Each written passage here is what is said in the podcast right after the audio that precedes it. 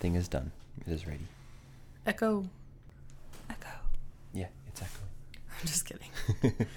It's because our house is almost empty. It is. It's different. So if it sounds a little echoey in here, it's the house, not our heads, I promise. I'm so funny. That was really funny. How's it going? Good. Genuinely asking because I haven't seen you in a week. Yeah, I've been gone. Again? Since Monday. It's fine. I'm not resentful or anything. Don't resent me. I just do what I'm told. But yeah, not so bad. I got home late last night. Like midnight? And then Harper, I don't know if she heard me or if she just woke up because of whatever, but she woke up when I got home and I was wearing a red shirt. That's my work colors and everything, and go in there, cuddle with her for a bit, then I come out, and then she wakes up a few hours later, and then she's like, Dada, and I had taken off this red shirt in between this time as well, and then she like wanted me to come back in there and cuddle with her, but she wanted me to cuddle with her with my red shirt, like wearing my red shirt. She's like, Dada, red shirt, Dada, red shirt. I'm like, oh, you want me to wear my red shirt? Yep. It was so funny. It was like 1 a.m. at this point. We were laughing so hard. Like, yeah. She only wants to cuddle with you if you're wearing that shirt. Yep. But she was really cute. She was really cuddly and made me happy. Well, welcome home. Thanks. How are you? How's it going with you? Well, you didn't let me finish my sentence. Yeah. Okay, go ahead. I was going to say, welcome home, and now we're leaving our home. Yes. Like, literally last night, you got home at midnight, and we slept in this house for the last time. Mm-hmm. So... But yes, I'm good. To answer your question, I'm good. I'm glad. Tired, but what else is new? Right. I'm 20 weeks pregnant, mm-hmm. So I'm tired just from walking up the stairs. But yeah, no, everything's good. Good. Happy to have you back. Thanks. Here Don't I am. Ever abandon me again. I will. Oh my gosh. No, like I guess the only like news in my life is that I got called in for jury duty, mm-hmm. which I have never had that happen before, and of course it happens when I'm 20 weeks pregnant. And the funny thing is that I literally have a note from my doctor to excuse me from jury duty because Wyoming, or at least Cheyenne, has this weird system where they don't just like call you for jury duty one time. They put you on call for 6 months. Mm-hmm. And so you're supposed to call in every week for 6 months to see if you're getting called in to actually go into jury duty.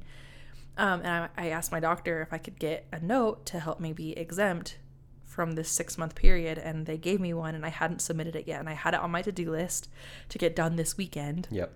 And then on Thursday they're like, hey, by the way, you're getting called in for Monday. I was like, are you kidding me? Rough.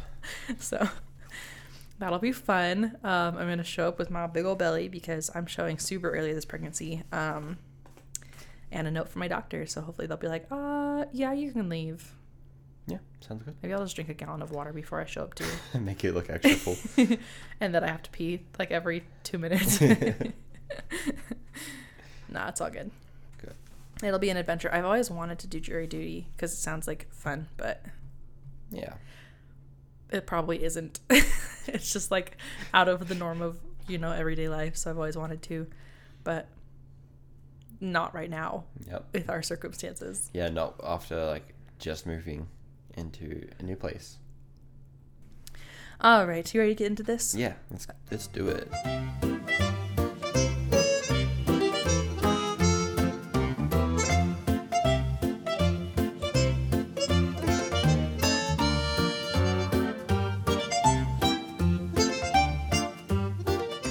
So I have a question.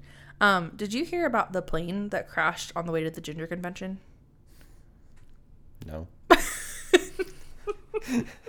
What happened? Well, thankfully there were no souls on board, so Oh gosh, that was good. You guys should have seen Myles' face as soon as I had said that.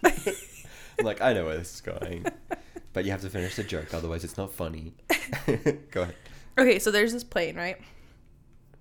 The plane crashes and every single person dies. However, a man that was on board goes home and tells his wife about it. How is that possible? How?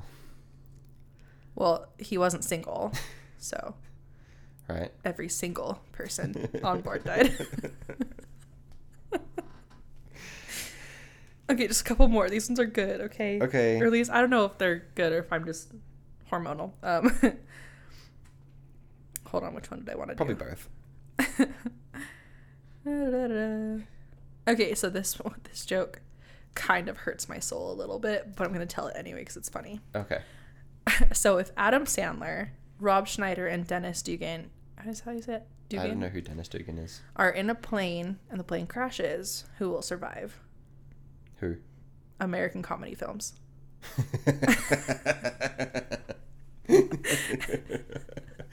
Oof. That one made me laugh, but I love Adam Sandler and his stupid funny movies, so that one hurt my soul a little bit. Like, maybe I just have bad humor. Yeah, probably. Well, that's all I have. Oh, no, one more, sorry. This one's a fun World War I fact. Did you know that there are more planes that have crashed at the bottom of the ocean than there are submarines that have crashed in the sky? You dog. Oh, really? Is that how that works? Oh, my gosh. Jokes like that always remind me of... I've brought this up with you personally before, but there's a skit by... oh, gosh, what's his name? That comedian that's really crude. Dane Cook, yeah. Mm-hmm. Well, he talks about... I've only ever listened to a couple of his, and it was, like, when I was in high school, because I thought it was cool and stuff, but... It's not, but okay. But there's one skit he does where he's talking about, like, breaking and entering when he's in high school with his buddy, and, you know, they're sneaking through someone's backyard, they're climbing over the fence and whatever, and he's like, yeah, we're going on this B&E, breaking and entering, B&E, and he kept calling it that. And then his friend's like, oh no, I heard a car. And he's like, you think? I'd be more concerned if it was a humpback whale. So jokes like that where it's like, clearly, you know, it always makes me think of that skit. What else are you going to hear? Anyways, I know I've talked about plane crashes before and I've done jokes on plane crashes, but that is the subject that we're talking about today. Captain Sully. You knew it. I did. Do you want to tell them how you knew it? So earlier, Kourtney was, we were talking about it, and I just joking, because, you know, we keep these topics kind of secret from each other, but until we actually record it. Yeah. So I asked her, like, hey, Kourtney, what's the episode on this week? And then she's like, Monsters, Inc. I'm like, wheels turning. Wait. And he's like, is it about someone named Sullivan? And I was like, what? And he's like, wait, I think I know. I didn't say that, but I'm just like, nope, I'm gonna keep quiet. At that point, I'm like, I know who it is, but genuinely I was like, how many Sullys are there? Come on. But honestly, that's a pretty unique name, so yeah. It's like, you should have chose a different Pixar movie for me. Okay, yeah. I tried to combat that with, like, what if it was a story about a guy named Mike? Like, like, no, you would have picked, like, I don't know, Suits, because we've been watching Suits recently, and that guy is a guy named Mike. Something more obvious. No, your lie was pretty obvious this time around. All my detective skills are just on point. I think you just know me. Oh, my gosh. I do.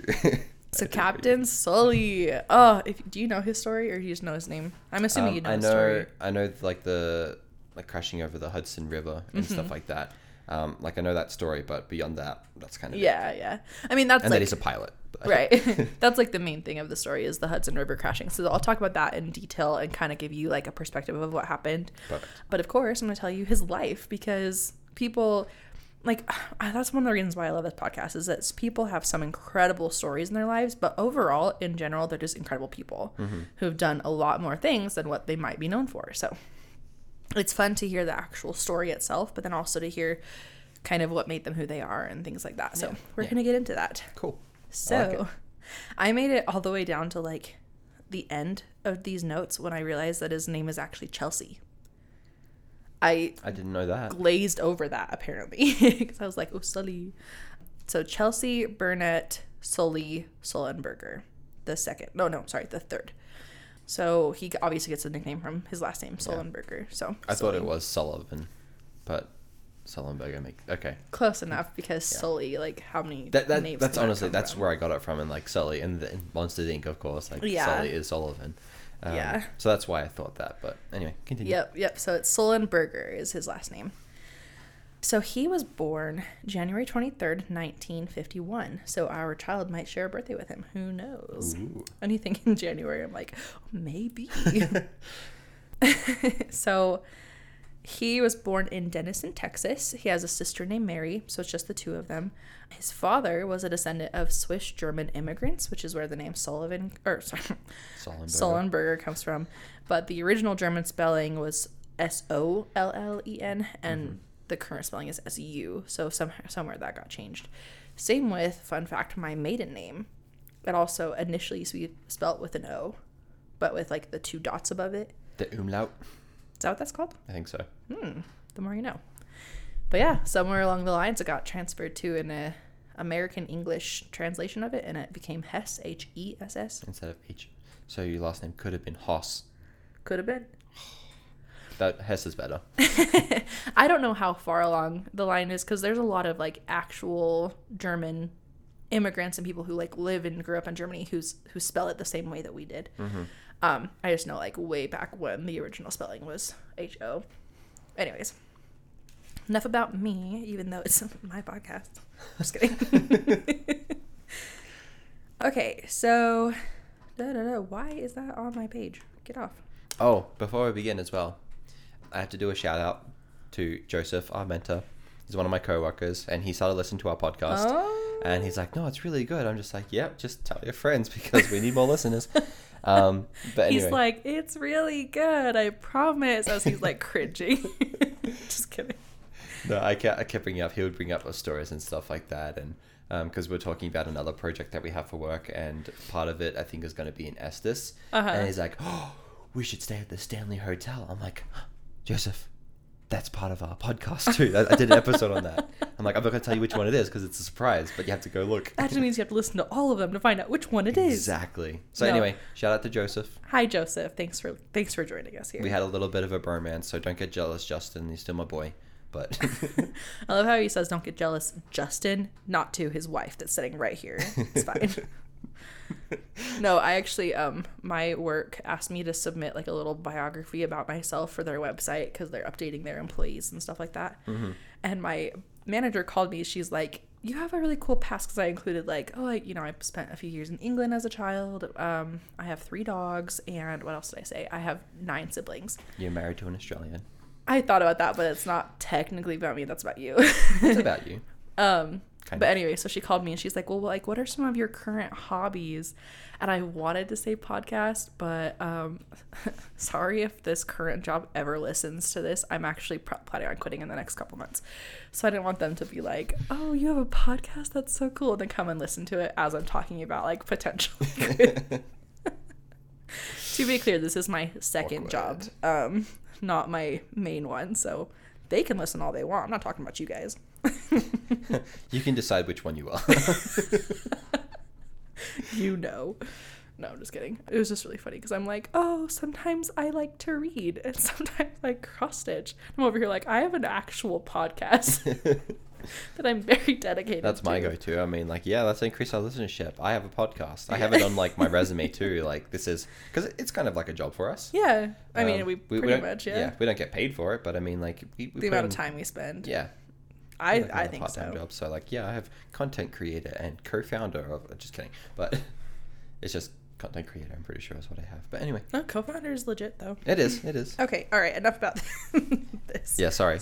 But yeah, I had to do that shout out while we were, before we like jump into it. Okay, yada yada yada, descendant of Swiss-German immigrants. He grew up, fun fact about him, he grew up on a street in Denison that was named after his mother's family, so kind of like a little tight-knit community. People knew his family growing up. As a child, he frequently saw military jets at a nearby Air Force base near his house, which kind of sparked his interest in flying, was watching these jets. And so as a child, he liked to build model airplanes and aircraft carriers, you know, just cool. Yeah, like make like his own little ones. Another fun fact, he grew up Methodist, and his family attended the, I don't know if it's Wapples or Waples Memorial United Methodist Church in the town. Waffles? Wapples. A Waffles church? Yes. I'll join. No, it's W-A-P-L-E-S. Not F. No. What, P-H? No. So definitely Waffles. Not Waffles. Not Waffles, no. Dang it. Had me excited for a second. That would have been legit, though. Sign me up. So during school, Sully was very smart, like very, very smart. When he was 11, his IQ was high enough that he was actually able to join the Mensa International Club. Do you know what that is? Mm-mm. It's literally the largest and oldest high IQ society in the world. Wow. I didn't even know there was such a thing. There's a reason I don't know about it, because I'm not one of those people. He was 11 when he joined. Holy crap. Yeah. And apparently part of the criteria that people are like, wait a second, you might be part of this, is if you're consistently testing in the 99th percentile. And he was at age 11. And he continued throughout his career. Wow. So very bright man. So in high school, he was the president of the Latin Club. He was the first chair flautist and an honor student, obviously. And then on the side, when he was 16, he learned to fly.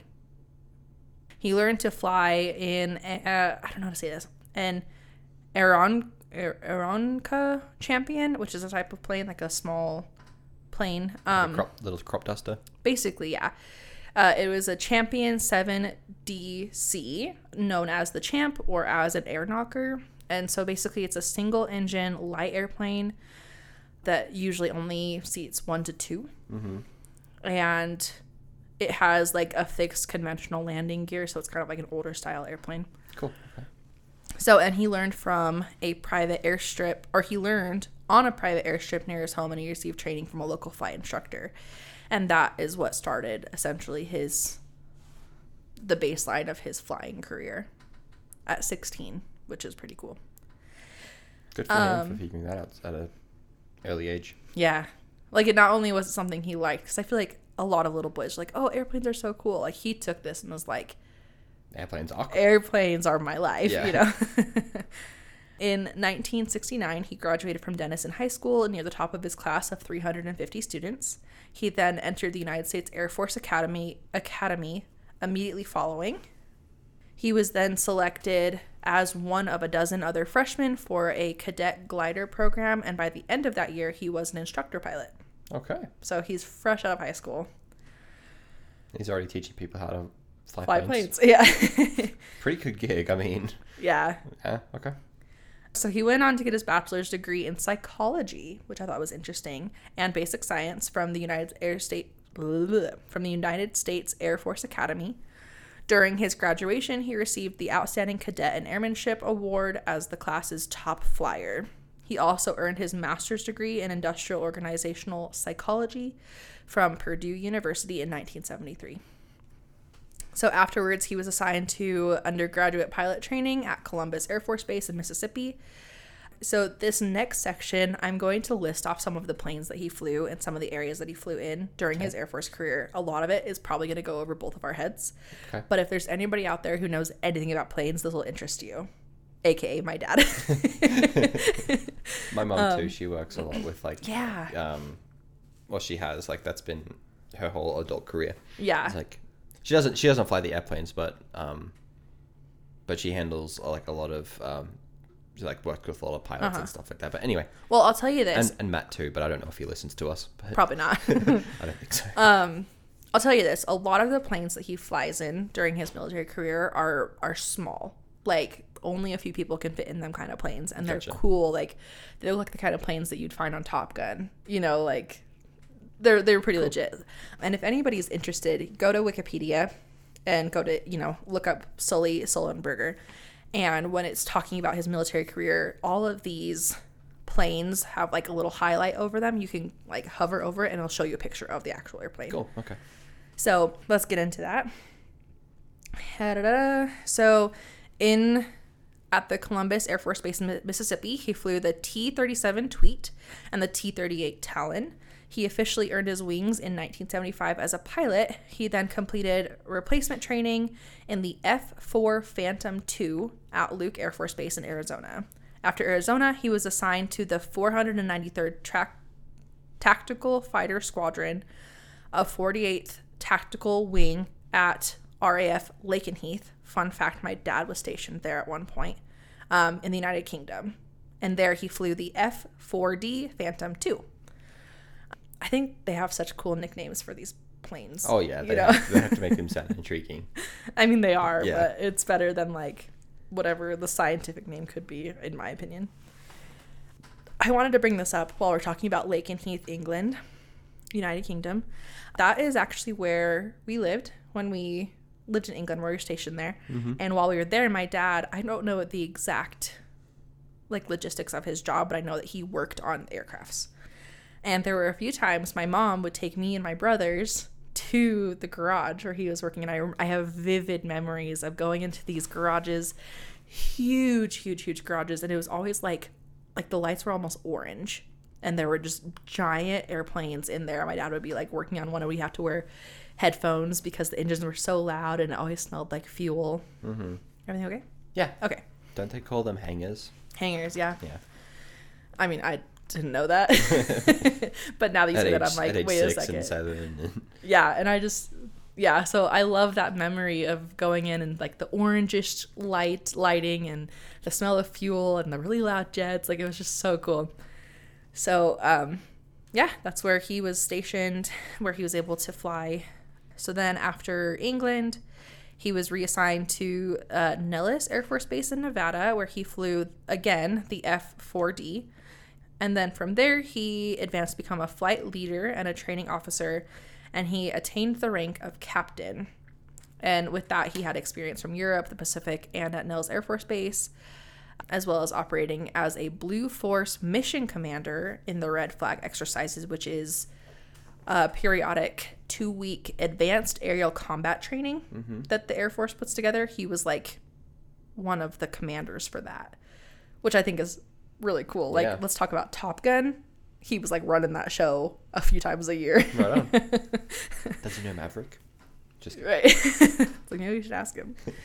So yeah, pretty cool so far with the military, pretty cool career that he's got going on. He also was a member of an aircraft accident invention board while he was serving his time, which I'll talk about that a little bit more. Okay. But honorable mention, in 1979, he got another master's degree of public administration from the University of Northern Colorado. And then from there, he retired from the military and he became employed by U.S. Airways, which in 2015 merged with American Airlines. So that's basically the line of aircraft that he was working with, was those planes. He stayed with U.S. Airways until 2010, so 30 years. During his time, he held certificate as an airline transport pilot for single and multi-engine airplanes, so big and small. Mm-hmm. He also held a commercial pilot license, rating in gliders, and he was a flight instructor for airplanes and gliders.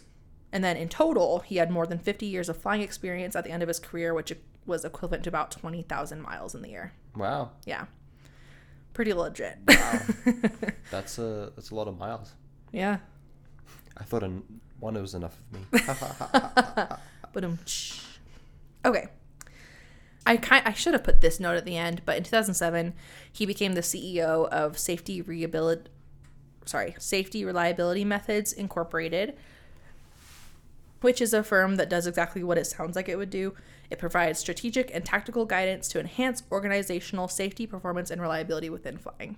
So, like, he created that whole spiel that they have at the beginning of flights. Probably, like, to be honest. This is how you buckle a seatbelt and mm-hmm. unbuckle it. Mm-hmm. Lift the tap. Yep. And then, just kidding. So with his military training and with his degree in psychology, which I thought, again, was super interesting, he was actually very concerned about safety when it came to flying. He, like I said, he was involved in investigation boards, and mm-hmm. I'll talk about that again in a second, like I mentioned.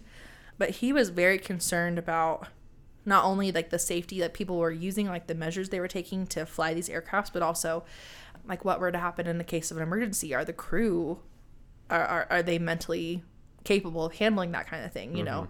So he actually is part of the reason why there is so much training when it comes to being a flight attendant, to being a pilot, like in safety measures and having those kind of precautions, because he studied so hard the psychology behind like crisis situations and like how to respond to them. And like when you're flying passengers in the air, you need to have someone who's going to be level-headed mm-hmm. and trained for that kind of thing and like know what to expect. So it's pretty cool.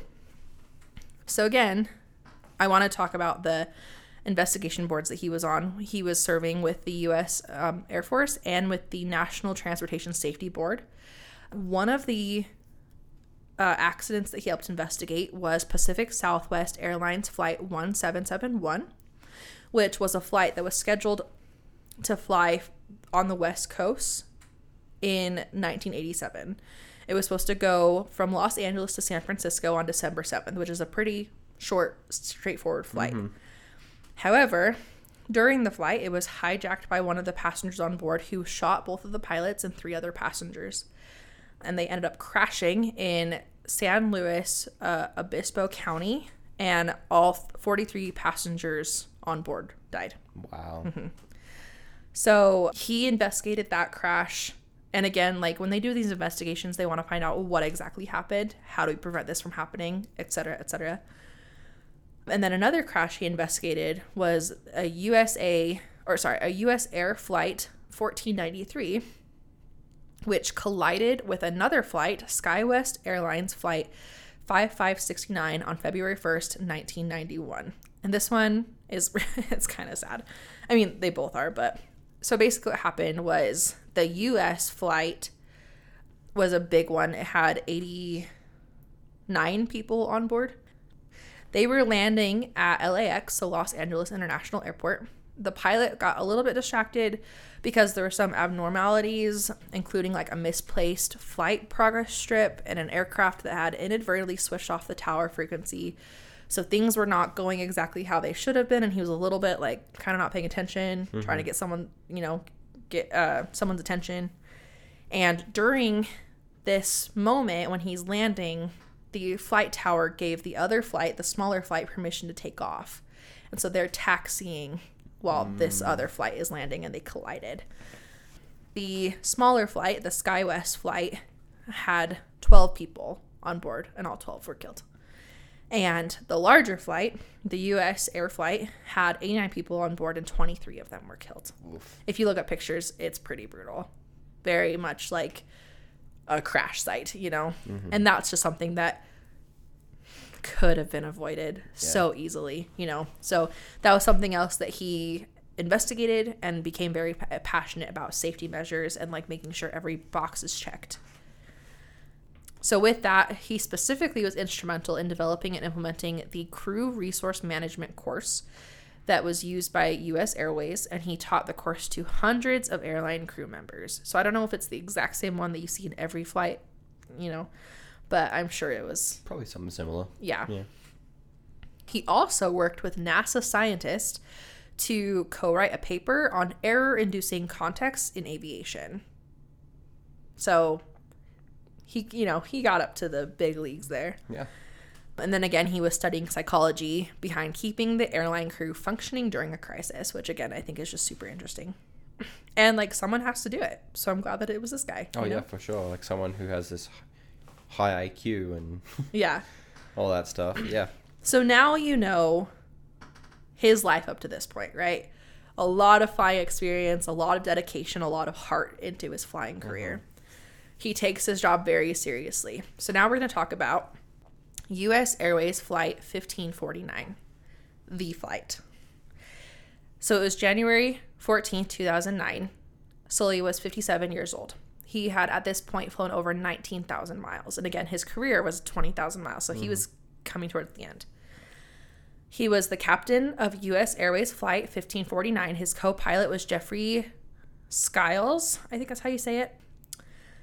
The flight was scheduled to take off from the LaGuardia Airport in New York City and land in Charlotte for a quick turnaround, and then they were going to fly from Charlotte to Seattle.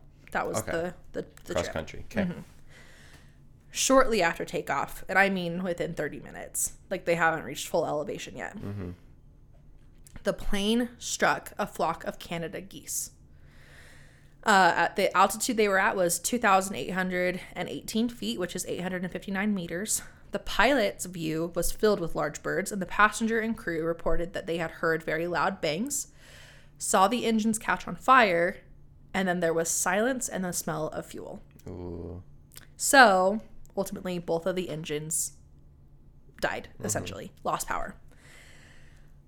Sully immediately took control of the aircraft, and his co-pilot, Jeffrey Skiles, started working on the checklist to get the engines restored, but it wasn't working. And so the plane for the first 19 seconds after they got hit, or they hit those birds, it continued to climb.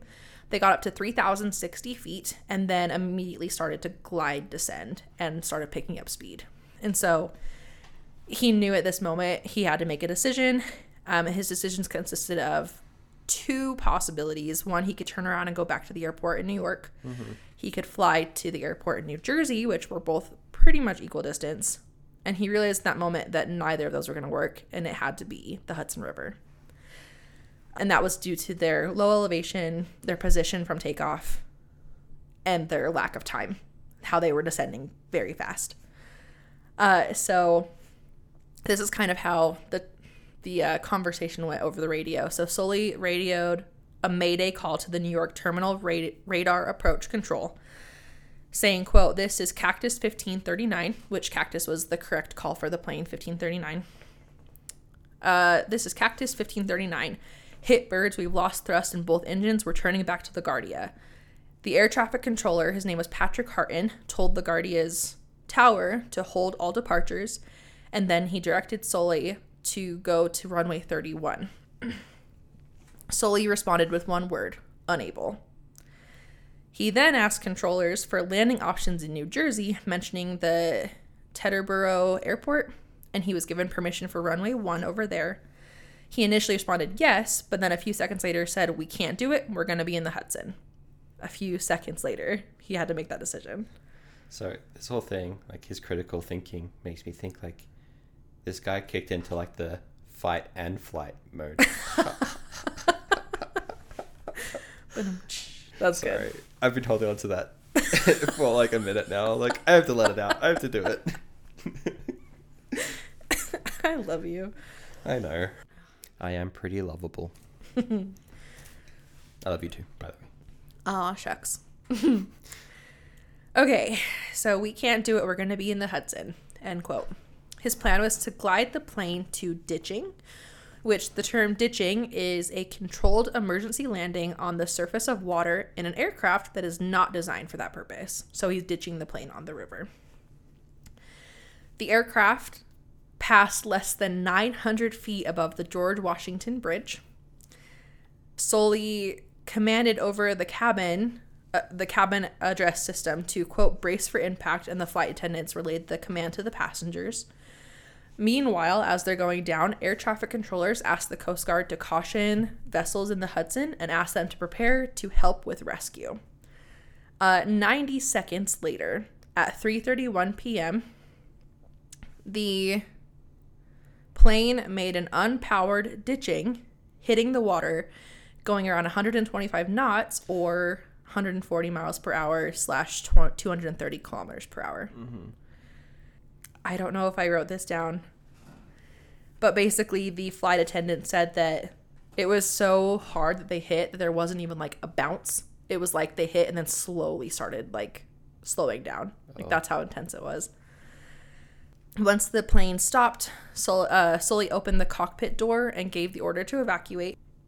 The crew began evacuating the passengers through the 4 overwing window exits to the inflatable side rafts that were deployed.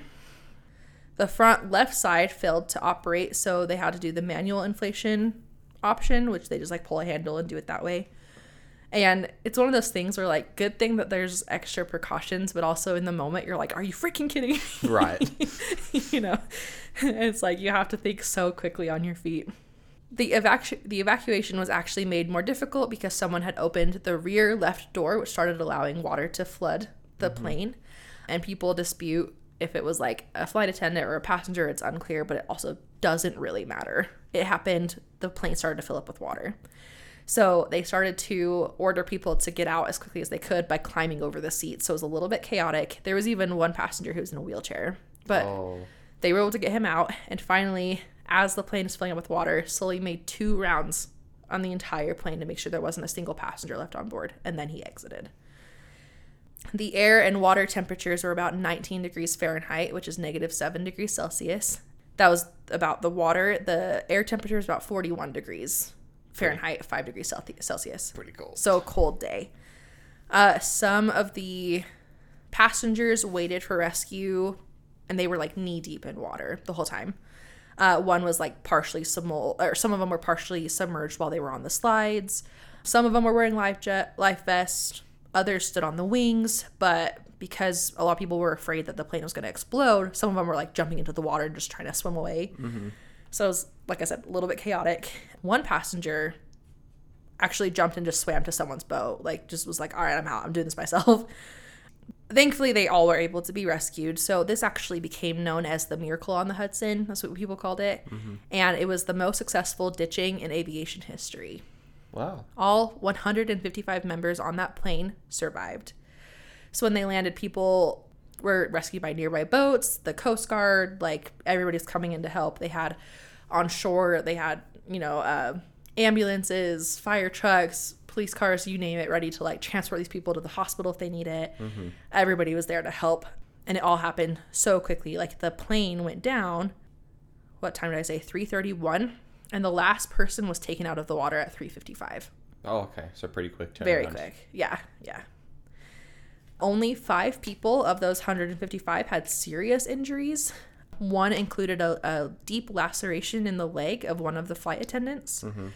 78 people received medical treatment. 24 were taken to the hospital, including 2 rescuers. So 24 passengers plus 2 rescuers. 2 passengers were kept overnight in the hospital, but were ended up being able to be sent home. 1 passenger got damage in his eyes from jet fuel that resulted in him having to wear glasses, which I have to do that naturally, so get over it. Just, wow. Wow. I'm sorry. Tell us how you really feel about me. No, when I read that, I was like, oh, that's it. But no, that would probably suck so bad in all reality. All actuality. So, perspective. The plane hit the water at 3:31. Everyone was rescued by 3:55. From the moment the birds hit the plane to the moment they landed in the water was less than 4 minutes. Really? Very quick descent.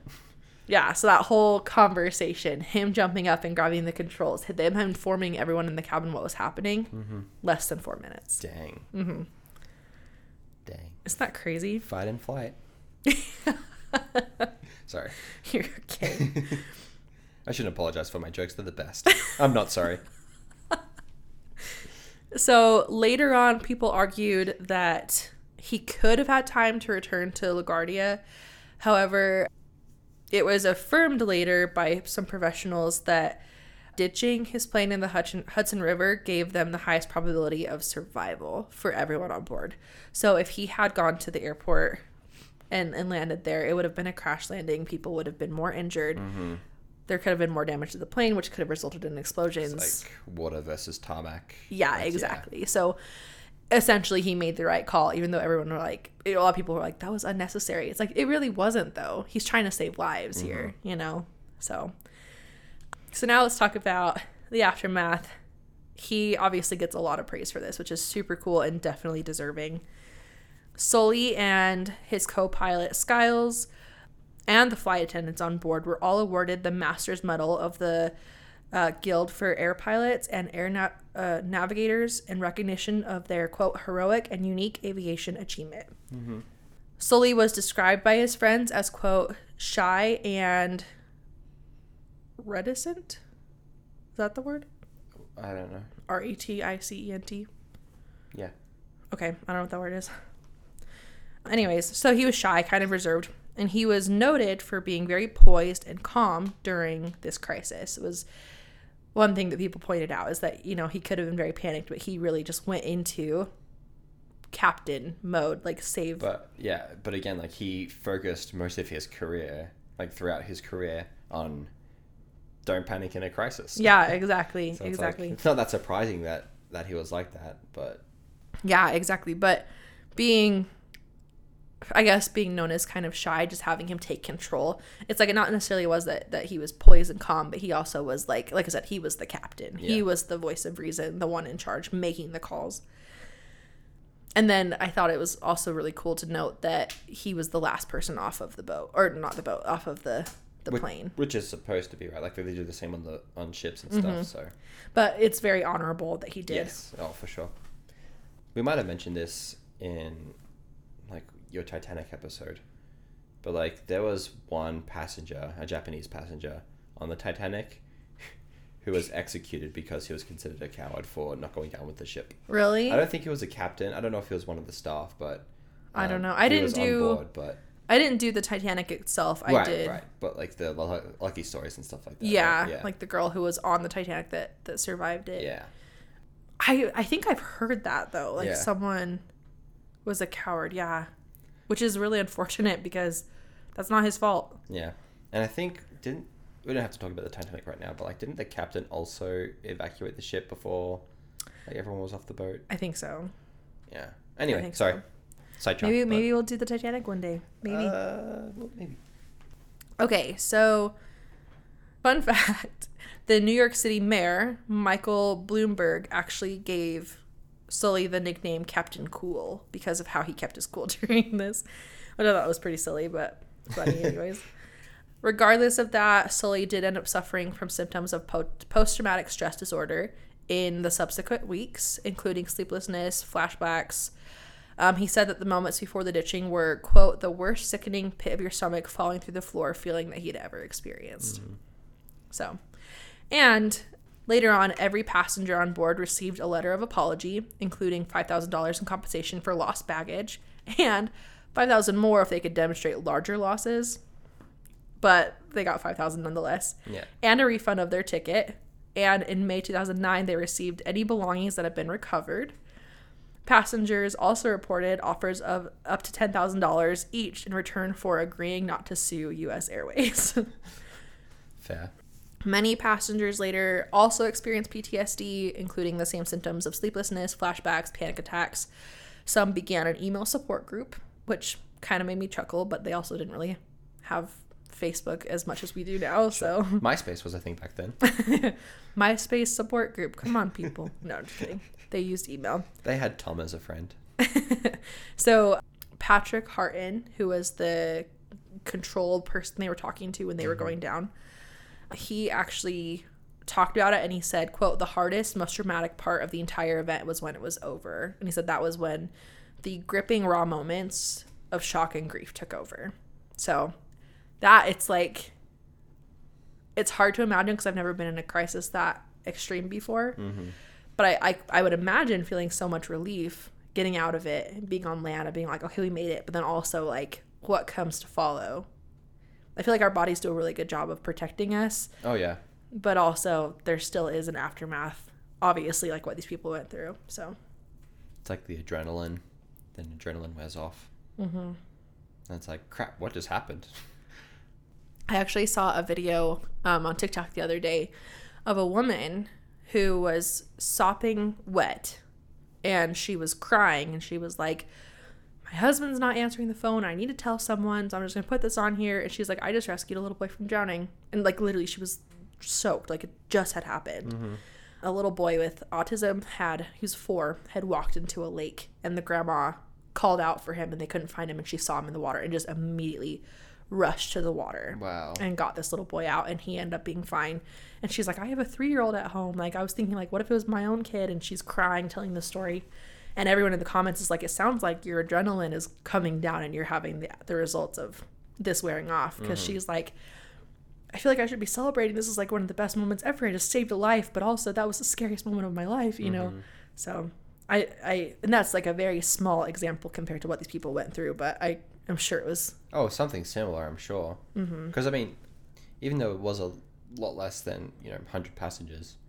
Like, it was 155. 155 passengers. Like, it's still a life that she saved and, like, super, super scary. Yeah. Well, and these guys not knowing exactly what's going to come of it. Yeah. 4 minutes. They went from something happened to we might die mm-hmm. and then being able to... survive at all. I'm sure there's a lot that went into it. It's so kind of funny. So something that bugs me about like those people who like, save animals and those videos and stuff like that. It's like I see too many where like these people are setting up their phone, like the actual footage of these people setting up the phone to go rescue an animal. I'm like, just go do it. Mm-hmm. Like this animal's stuck. Why are you recording it? Mm-hmm. And, like, I get maybe some people are trying to say, like, you do the same kind of thing, like, whatever that is. Like, raise awareness or whatever. Yeah, thank you, raising awareness. That's the phrase I was looking for. But anyway, they, like, just, unless you have someone with you, like, just go rescue. Just go. Okay, so that girl I was telling you about, there is a video of her rescuing this kid, but it's, like, someone's garage footage from their camera. Right. So it's, like, obviously authentic in the moment, but I get what you mean. Yeah. No, one specifically that always pops into my mind when I think about it, it's, like, there was this girl who was, like, a deer stuck in a fence, and she's, like, the footage included her setting up the camera and hitting record and then, like, going over and, like, rescuing the deer. Like, what if it's in pain? Right, yeah. Like, I don't think the deer was in pain. It was just stuck and kind of, like, freaking out, but watch me do this amazing thing. Exactly. Yeah. Like, don't do it for attention. Again, if you're doing it to raise awareness, fine. But don't do it for attention. I wonder if Sully had a moment where he's like, can you just ask the people on the Hudson River to pull out their phones and record this for me? Right. Just kidding. No, I'm just teasing. No, I get what you mean, though. Okay, back to the story. A few months after the crash, he was being interviewed by AARP magazine, and he was asked how he was able to execute a nearly perfect water landing, and he replied, "One way of looking at this might be that for 42 years, I've been making small regular deposits in this bank of experience, education, and training. And on January 15th, the balance was sufficient so that I could make a very large withdrawal." End quote. So, yeah. That's one way to put it. And he's not wrong. Yeah. Like, that really is. I'm not saying that other pilots couldn't do that. But he definitely had a lot, backed up for this moment. Yeah, he did. So, in an effort to prevent similar accidents, officials captured, and this could be also kind of sad depending on how you look at it, but for the greater good, officials captured and exterminated 1,235 Canadian geese at 17 locations across New York City in the mid-2009 to 2010 era. As of 2017, 70,000 birds have been intentionally killed in New York City as a result of the ditching. But again, it is for the greater good of human life, so take that for however you will. President George Bush called Sully to thank him for saving the lives of the passengers, as well as President, at the time, elect President Barack Obama, who invited him and his crew to join the presidential inaugurational ceremony. Sully and his wife attended, and they were able to meet Obama on January 20th, 2009. In his hometown where he was currently living, Danville, California, they presented Sully the Danville key to the town, and they named him as an honorary Danville police officer. Every time I say Danville, I want to say Danville. Danville Bishop. From New Girl. Like Daniel Willem? No, Danville. No. Anyway, so he was an honorary police officer. He also decided at the time to grant his first official interview to the Wildcat Tribune, which was the official student newspaper of the high school that his daughter was attending. So I thought that was pretty cool. He's this big shot all over the news, and he lets his daughter's high school be the ones to get the first story. Yeah.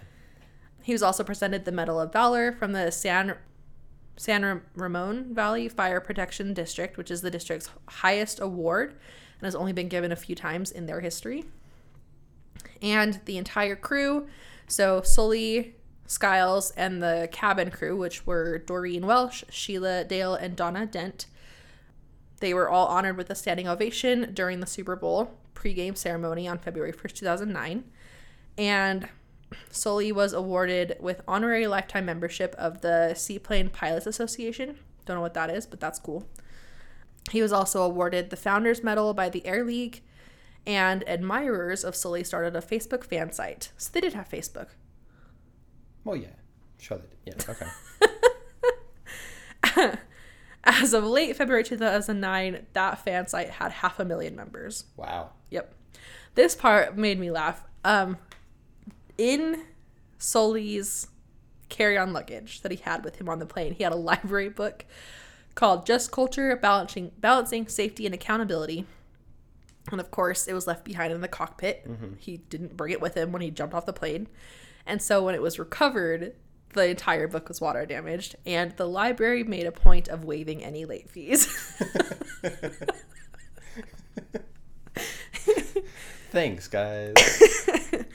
But they also went as far as Bloomberg, who was the New York City guy.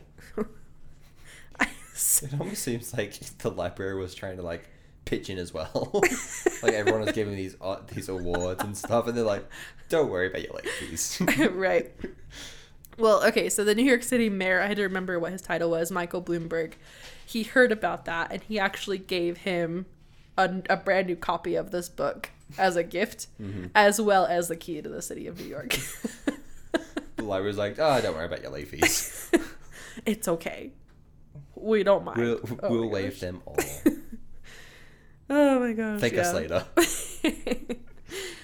He also threw out the first pitch of the 2009 Major League Baseball season for the San Francisco Giants. And his Giants jersey was inscribed with the name Sully and the number 155, a reference to the 155 people aboard the plane. Bless you, Denver. Denver's sneezing over here. I thought there was like a crash. Okay. Just the fat boy. On June 6, 2009, Sully returned to his childhood hometown of Denison, Texas, to participate in the town's D-Day celebration and give the commencement address for his alma mater, Denison High School, making the 40th anniversary of his own graduation from the school.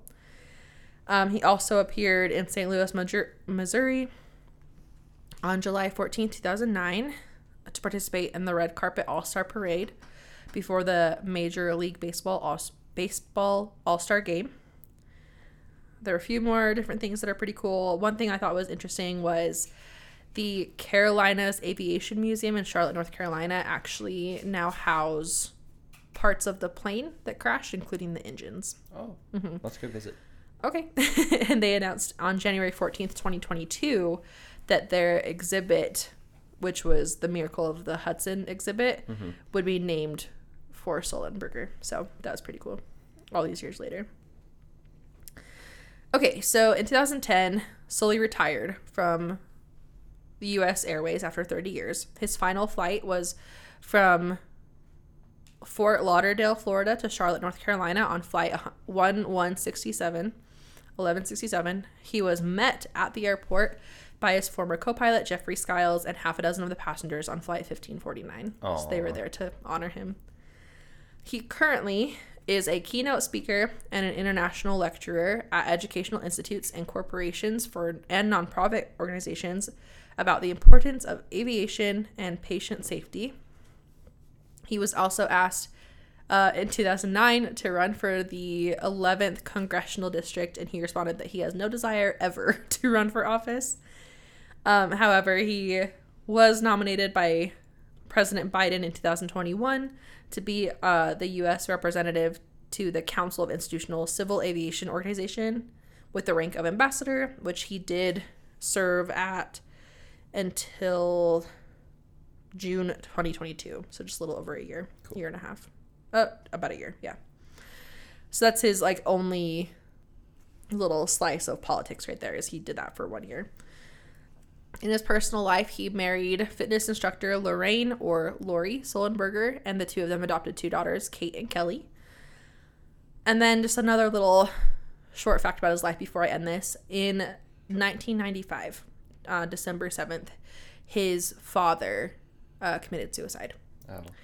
His dad was going through, he had had a major surgery, he was going through a lot of like suffering from depression as well as like the difficulties of whatever the surgery was for, and he killed himself with a gun without leaving a note for his family. And along with everything else in his life, he also dedicated his life to becoming a suicide prevention activist. And he promoted actively like National Suicide Prevention Week and National Suicide Prevention Lifelines and things like that. So that was a really big part of who he was. So I just thought that was an honorable mention to throw in there as well. Mm-hmm. And then last but not least, in 2016, a dramatic feature film called Sully was adapted. Starring Tom Hanks. Was adapted from Sullenberger's memoir, Highest Duty, My Search for What Really Matters. It was directed by Clint Eastwood, and it was starring Tom Hanks as Sullenberger and Aaron Eckhart as Skiles, and it recreates the events around the Hudson River landing. And that is the incredible story of Sullenberger. Sully Sullenberger. The first. Yeah, the third. I knew that. Cool. Good job, Sully. I know this was my story and my week, but every time I do this story, I always just feel like I'm just sitting here rambling the whole time, which I kind of am, but that's the point of it. But I'm always like, okay, sorry. Thanks for listening. My input doesn't matter, apparently. Just my jokes. Well, yeah. They have to be good, though. Only the good ones stay in the recordings. You edit out the rest of them. Would you know? Do you listen to them? No. I should. I do actually sometimes, every now and then, because I like to go back and it's not to like... It's mainly just to see if the editing worked out okay in the final cut. Because, I mean, once I edit mine, I get kind of lazy. And I'm like, it's fine. And I don't listen to the whole thing back, which I probably should. But yeah. That's funny. So what do you think of the story? It was good. I liked it. I was wondering if this was going to pop up because I wasn't planning on it. But it's like, it's a good story. So I was wondering if you were going to do it. And you do a lot of plane stories too. I know I do. That's like, what, my 17th? Oh my goodness.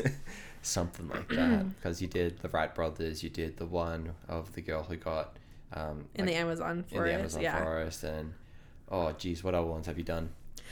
That might be it actually. And then Sully, obviously, and then I did the one of the unlucky people, the lucky unlucky people, and I'm pretty sure there was one about a plane on there too. Yeah, maybe not. I don't know. Well, here's the thing though, is that like a lot of the times I do research because it's really easy to find the stories that are like dark and scary. Like I have a lot of potential stories of like true crime, but obviously like when I did Kara Robinson, I got like choked up and was like crying through the episode. Right. That's why we're not a true crime podcast, is because I can't really hold it together all the time. Nope. But I also don't want this to be like a depressing podcast. I want to share the stories of people who've done incredible things in their lives, not necessarily like. I mean, this was a scary situation, but not necessarily like the scary, true crimey type things all the time. I do like sharing those, but not all the time. Another one I did, the Candy Bomber pilot. Yes. That was another one. So, and the last one, it was the the Olympic runner who Louis. Yes, Louis. Well, I can't remember his last name. You know who I'm talking about? Yeah, I know who I'm talking about. Who was a prisoner of war. Yeah. That was another pilot one. You like planes. Apparently. I like them better than the ocean, but I still talk about the ocean in every freaking episode. True. I like the ones that keep people interested. Like I have some that are like kind of interesting. That do mine keep you interested? Yeah. I'm just kidding. Rude. Just kidding. No, I was interested. I like it. I promise. Okay, good. Anyway, well, Hubba might wake up soon, so we should... Wrap this up. So, thanks everyone. What? Are you gonna make a dirty joke? No. Keep going. Thanks everyone for tuning in to your favorite podcast on the platforms. Fam Damley. On the interwebs. Thanks for being part of our fam. Yeah. You dammers. If you have your own stories you want us to share, again, send them in to famdamlypodcast@gmail.com. Can you do that one more time? I need to just stop at this point. You go. And don't forget to follow us on our socials. We're on Facebook, Instagram, TikTok, Twitter. Famdamly Podcast on all of the above. Yes. And then, yeah, if you have any other stories that you'll also like to for us to share. Any suggestions? We'll take them into consideration. Yeah. And thanks, Jesse, for always giving us something else to... I think this is like... No, I was going to say, I think this is like episode 6 where we've included Jesse in it. Shout out. There you go. She's our number one fan, though. No, for real. We're her number one fan, obviously. Yes. She's the only one that we follow on our Family page other than... That's true. Other than us. Yeah, our Family podcast page, we literally follow ourselves and Jesse. Anyways, okay, do you have any funny bad advice for me? Yeah. Okay, while you look that up, Myles has been gone all week, and so I've been single momming it while also simultaneously working two jobs and also packing up the house to move this weekend. No big deal. I'm just superwoman, right? Okay, so no, but the past 2 days Harper has basically refused to nap. So like 2 days ago she slept for 30 minutes and I was able to convince her to go back to sleep for another 30 minutes. So yay me. Yay you. Yesterday she slept for 30 minutes and it took me 2 hours of trying to convince her to go back to sleep for me to finally give up and her to win after a 30-minute nap. So yep. And now she's been asleep for over an hour. Yeah, almost an hour and a half now. Yeah, Myles gets home and suddenly it's kumbaya. It's because she loves me. And if you have a headache, just stub your toe. You'll forget that you have a headache. That's true, but then you keep coming back into the room and reminding me, so... Just kidding. JK. I love you. That was a good one. I appreciate you. Whatever.